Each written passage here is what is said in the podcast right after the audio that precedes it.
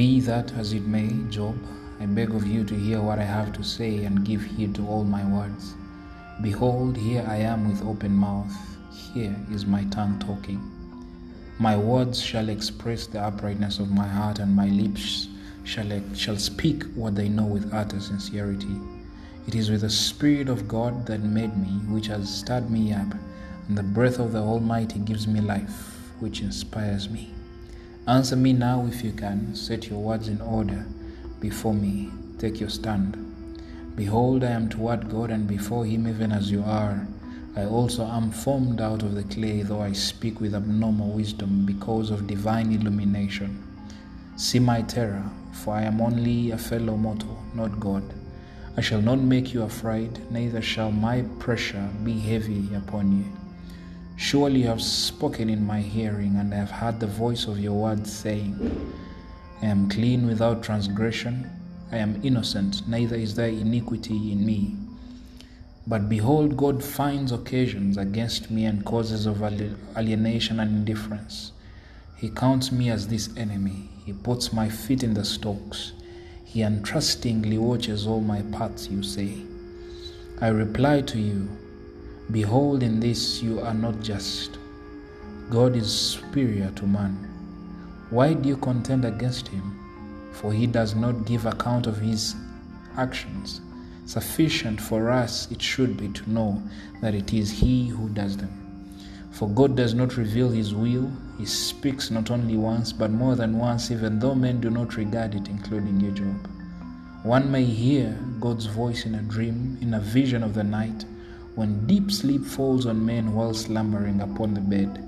Then He opens the eyes of men and seals their instruction, terrifying them with warnings that he may withdraw man from his purpose and cut off pride from him, disgusting him with his own disappointing self sufficiency.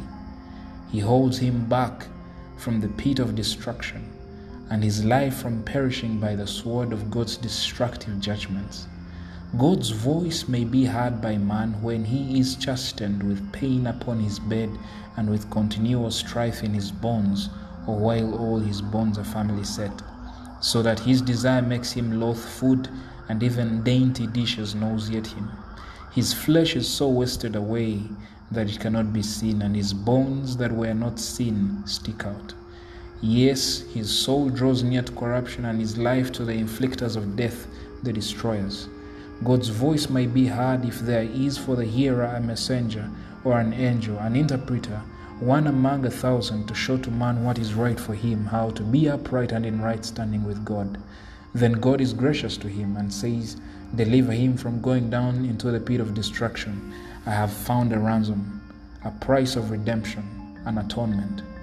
Then the man's flesh shall be restored. It becomes fresher and more tender than a child's. He returns to the days of his youth. He prays to God and he is favorable to him, so that he sees his face with joy. For God restores to him his righteousness his uprightness and right standing with God with all its joys.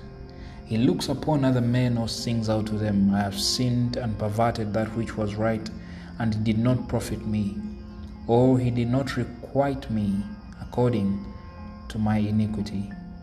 God has redeemed my life from going down to the pit of destruction, and my life shall see the light. Elihu comments, Behold, God does all these things twice, yes, three times with a man, to bring back his life from the pit of destruction, that he may be enlightened with the light of the living.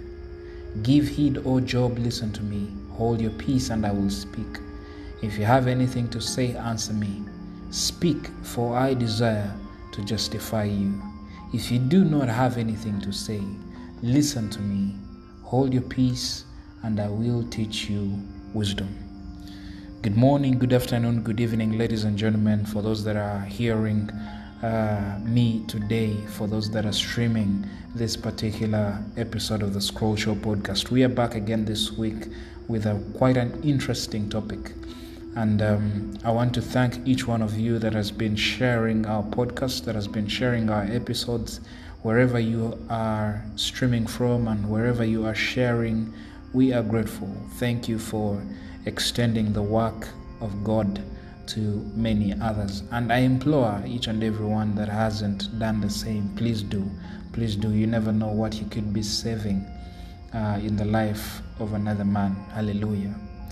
Uh, I just started off with a quite interesting context, and I preferred to start that way because of its length, but also, most importantly, to give us uh, a beautiful picture, background of what I would like to talk about the sword of pride. This comes from a background of uh, a couple of incidences and times and things that have been happening all around.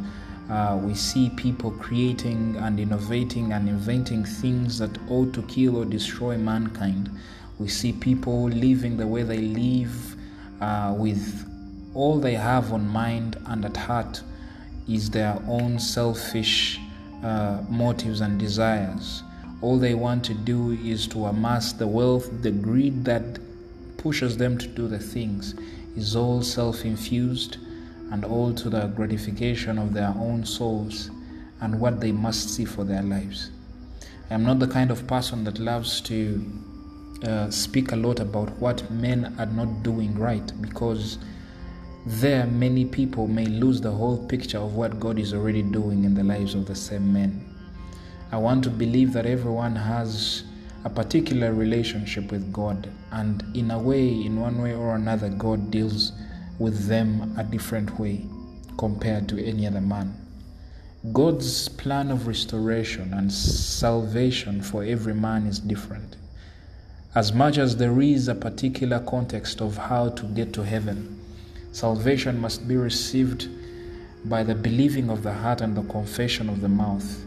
However, the plan to change, the plan to restore, the plan to transform, to reform a man's heart and soul is totally dependent on God and that man's relationship with Him.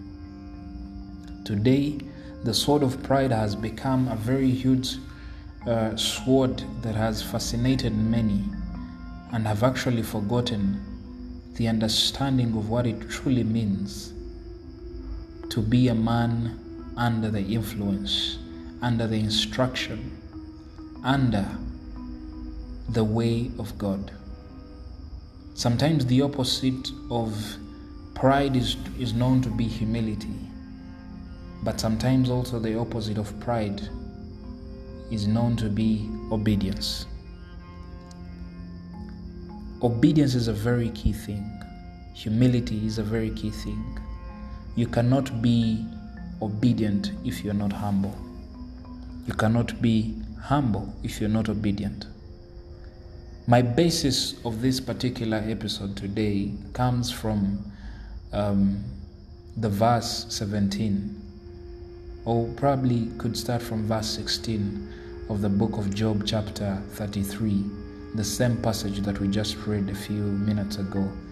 Uh, verse 16 says that then he opens the ears, or maybe verse 15. One may hear God's voice in a dream, in a vision of the night, when deep sleep falls on men while slumbering upon the bed. Then he opens the ears of men and seals their instruction, terrifying them with warnings, that he may withdraw man from his purpose and cut off pride from him, disgusting him with his own disappointing self sufficiency. The Hebrew word used there for pride is gavor. Gavor means to be elevated and increased in glory. To be elevated and to be increased in glory. In other words, what the Bible is trying to tell us that when the instruction of God comes into our spirits, it comes to withdraw us from our purpose and cut off any kind of glory that we may be increased in or elevated into by reason of our own self sufficiency. I hope that is clear. That if it is anything that relates to self sufficiency, God is more than welcome to instruct us and withdraw and have that instruction withdraw us from that kind of pride. There is a self satisfaction that comes, or self sufficiency that comes from the knowledge of our confidence, from the knowledge of our own abilities, from the knowledge of our own uh, capacity, from the knowledge of our own um, degrees, uh, connections, networks, uh, from the knowledge of our very own um, self awareness. You know, uh, because people now today, uh, most likely, uh, the motivational speakers have mastered the art of personal branding, and in there, they have created a very huge cloud of pride in the minds of very many people. It's very good to have a personal brand. It's very good to know what you are capable of doing. It's very good to know what you can master, what you are a master at. But it's also very important to bear a humble and obedient heart in the same, that you may not perish from the sword of God's destructive judgments because you refused to seize instruction into your heart and capture it and get it and understand it. Because that instruction comes to withdraw you from your purpose and the ability of what it may bring and the ability of what that pride may bring. Because the end of that is that you'll be destroyed. The Bible is very clear that when the voice of God comes and it is interpreted in the way it should be interpreted, it comes to show man what is right for him and how to be upright and in right standing with God. That is the power of God's instruction. No proud man hears the voice of God. No proud man hears the voice of God. It is clear no proud man hears the voice of God if you are a man that doesn't hear God, if you are a woman that doesn't hear God, it is very evident that you are proud at heart. You might not be proud in your dealings with men. You may be the most obedient worker or employee in your organization, but your heart is proud. That's why the Bible is very clear that when the voice of God comes to a man in a dream, in a vision of the night, when deep sleep falls on men while slumbering upon the bed, he opens the ears of men and seals their instruction. There is a reason as to why God seals instruction in the ears and hearts of men when they are in deep sleep. Because at that particular moment, you are vulnerable. At that particular moment, you are not aware of your very own um, of your very own capacities, of your very own capability, confidence, and all the things that are sort of alike. And it's important.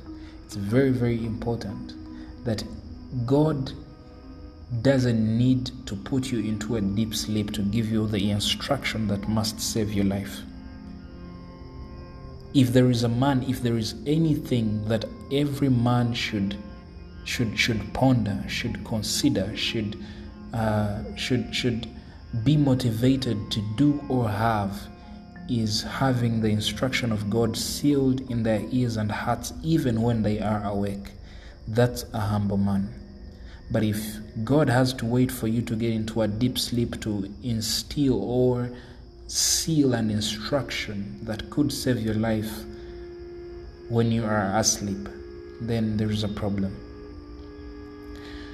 The sword of pride has very many people today. Um, you can see the superpower nations doing all sorts of things that they want to do or they plan on doing because they have a certain sense of uh, pride, they have a certain sense of pedigree that they must keep up.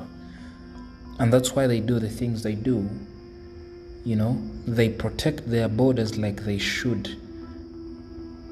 They protect their own people like they should. We were recently under lockdown a couple of years, and we saw various countries ferry their own people out of the nations they were in because they couldn't they couldn't bear the pain of losing their own people in a foreign nation without the facilities or the medical uh, attention that they could have received if they contracted COVID. That's pride. You could say, oh, it's a country that is looking out for their own. Well, you could think about it that way. But in another sense, how about the countries that were not able to ferry their own people from the same countries, from the same foreign countries that they are in? You know? Think about it. Think about it. The country Canada has um, quite a number of immigrants, and most of them are coming from the west of Africa. How many West African countries sent aeroplanes to charter flights for their own people not to die in Canada because COVID had broken out? How many people were ferried out of England, Germany, Italy, to the rest of the world or their mother countries because COVID had broken out. So, in one way or another, these countries did this because they knew they could. They knew they were they had the capacity. They had the capacity to do the same. But the countries that could not do that were seen as weak, were seen as impotent, quote in quotes, were seen as um, unable, were seen as uh, uh, incapacitated, yeah, to do the same. So, from another light, that was a show of power, that was a show of pedigree, that was a show of ability that we can do this, that we can actually communicate a lockdown in the whole world and get our very own people from the countries where they had traveled to, the foreign countries they were in, and get them back here just to protect them and not die with other men. If you asked me why that was like that, I can only say one thing pride, the sword of pride. Seeing another man as different from you, seeing another man different from your own lineage, from your own um, skin color. The people that do racism, the people that communicate racism wherever, oh, you're black, oh, you're, you're brown, oh, you're Hispanic, oh, whatever it is, it's pride. It's just a sword of pride. I see you different than I am. And because I see you different, I think I am better than you. And that's very, very bad. Very, very bad. So we're tackling a very huge problem. It's bigger than racism, it's the sense of belonging that makes them feel way better and bigger than the other, than the rest. That if you erred today and I have the ability to call out your error, then I am better than you. That's pride we watch soccer, we watch football here every day, and sometimes one of these black young men playing for a certain football club uh, error and make a makes a blunder and it costs the entire team. And social media goes crazy with race, uh, racist um, uh, inflictions and, and, and abuses. And it's too too too bad to watch. And all they are saying is, You are not any better. You don't deserve to be on this team because you don't have the capability to play on this team if you're making such kinds of blunders. That is the sword of pride. And it's killing each and every system in the world. It's infecting, it's, it's being dipped in the minds and the flesh of every organization in the world because people, people cannot listen to instruction. When God's voice comes in a dream, in the vision of the night, and when deep sleep has fallen on them, and God wants to seal their hearts and ears with instruction, that it may draw them away from the destruction that may come to their lives, they are dead to it. They are dead to it. But the good news is that we are in a place where um, God is merciful and He is gracious to them that say, I want to be a good person. I want to change. I want to see good. I want to see the good in people. The Bible is very clear in the passage that we read earlier. It says, I think from verse 24, that, that then God is gracious to him and says, Deliver him from going down into the pit of destruction. I have found a ransom, a price of redemption, an atonement. There is a price of redemption for every man that chooses to be humble, to be obedient, and listen and stick to the instruction that God gives them. And that is the beauty. That is the beauty with life. That is the beauty with life. And then Elihu also continues to say that God does these things twice, yes, three times with a man. It doesn't matter how many times you fall astray, God will still do it with you if you are willing to surrender your heart. If you are willing to surrender the plight, the, the, the beauty of self confidence and self satisfying capacity, your knowledge of I can do this, your knowledge of I can do that. God is willing to take that away from you so that even if you are looked at as the foolish of the world, but stay stay but still stay wise in God. That's what God needs. That's what God needs.